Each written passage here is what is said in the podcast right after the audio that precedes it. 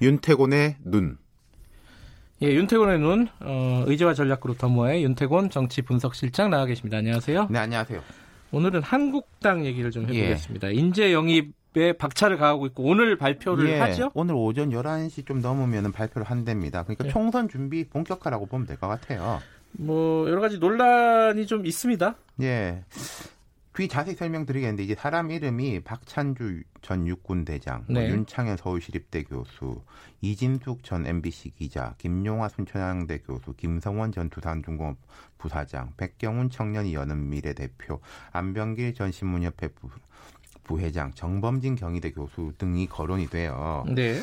이게 이제 대, 체적으로 이른바 좀 반문 인사 컨셉이에요. 반문. 이 중, 예, 예. 음. 이 중에 제일 논란이 되는 사람이 이제 황 대표가 직접 이제 영입했다. 1호로 꼽히는 박 박찬주 전 대장인데 이분이 이제 박근혜 정부 때 제2작전사령관 육군 대장이고 음. 사드 배치 총괄 지휘를 했는데 어 이른바 공관병 갑질 논란 네, 휘말린 이후에 사실상 불명예 전역을 했어요. 네. 근데 이제 이분은 무죄가 됐는데 어, 부인은 그 갑질건으로 해가지고 이제 유죄가 됐거든요. 예, 공관병 뭐 폭행하고 뭐 이런 네. 혐의로 지금 뭐 재판받고 뭐 본인에 있죠? 대해서는 좀 과한 음. 게 있었다라고 되는데 이분이 이제 논란이 돼가지고 네. 어제 그 한국당 최고위원들이 이 사람을 1호로 하는 것은 좀 곤란하다. 나중에 이제 같이 하는 건 몰라도 1호는 음. 뭐 청년이라든지 지금 한국당이 좀 그 부족하다고 생각되는 네. 부분을 뽑자 해가지고 오늘 빠진 것 같아요. 11시에 좀 봐야 알겠지만은. 아, 그, 뭐,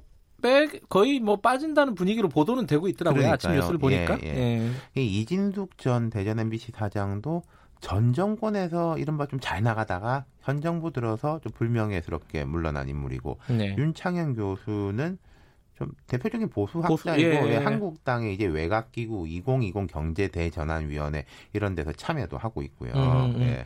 아까 반문이라고 말씀하셨는데 뭐 반문을 빼더라도 그냥 뭐 보수적인 인사들이다. 뭐 그렇죠. 뭐 이건 뭐 당연한 거겠죠. 네, 보수 예. 정당이 보수 인사를 어. 영입하는 건 문제가 될 게 없습니다. 그리고 음. 이 사람들 면면에 보면요, 안보, 경제, 언론, 또 원자력 이런 식으로 영역별 구색이 맞아요. 음, 청년도 네. 포함돼 있고.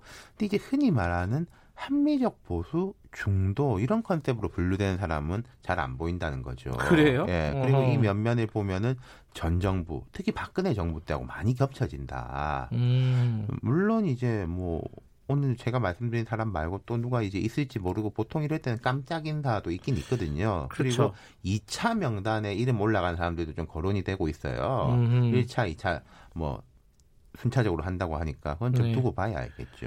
네. 근데 뭐 2차는 있겠지만 1차가 워낙 중요하고 언론의 그렇죠. 주목도도 높고요. 예.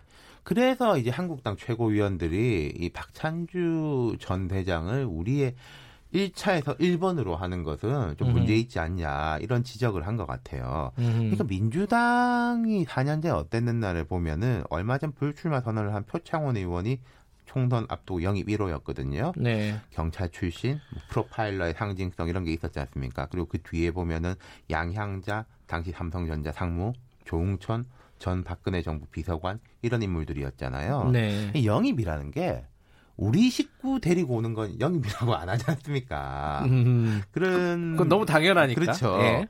그런 점에서 볼 때 1차가 확장성이나 신선도가 강해 보이진 않는다. 물론 자기 진영에서 인정받지만은 현실 정치와 거리에 두를 두고 있는 사람을 잠고초려해서 모시고 오는 경우들도 있어요. 음. 예. 근데 지금 어, 오늘 박찬주 대, 전 대장이 빠진 거 보면은 한국당 내에서도 어, 그 그런 어떤 공정성 이런 부분에 대한 어떤 위기감이 그렇죠. 있는 거죠. 그러니까 네. 이거는 양면적인 겁니다. 이렇게 될 걸 몰랐냐? 라는 거하고 그렇죠. 한국당 내 그래도 자정자공이 돌아가고 있다. 저도 그 부분이 좀 예, 눈에 보이더라고요. 그런 거거든요. 이런 경우에는 야 대표가 다 뽑아가지고 내일 발표하는데 일단 하자 그런 경우들도 많아요. 하지만 이게 수면 위로 올라왔다는 거. 지금 이제 크게 보면은 네. 자, 한국당이 뭐 보수세가 약하거나 보수 성향이 약해서 문제인 건 아니지 않습니까? 당연하죠. 네. 네. 물론 황 대표 입장에서는 본인이 이제 2월부터 정치를 시작했고 네. 친황 이런 말도 있긴 있지만은 네. 오래 호흡을 맞추는 의원들은 없지 않습니까? 음, 그러니까 좀 이제 가까운 사람들을 꾸리고 싶었을 거예요. 네. 그러니까 이제 중도냐 보수냐를 떠나서 본인이 접촉해서 영입했다는 자체에 대해 음. 가지고는 의미가 있겠죠.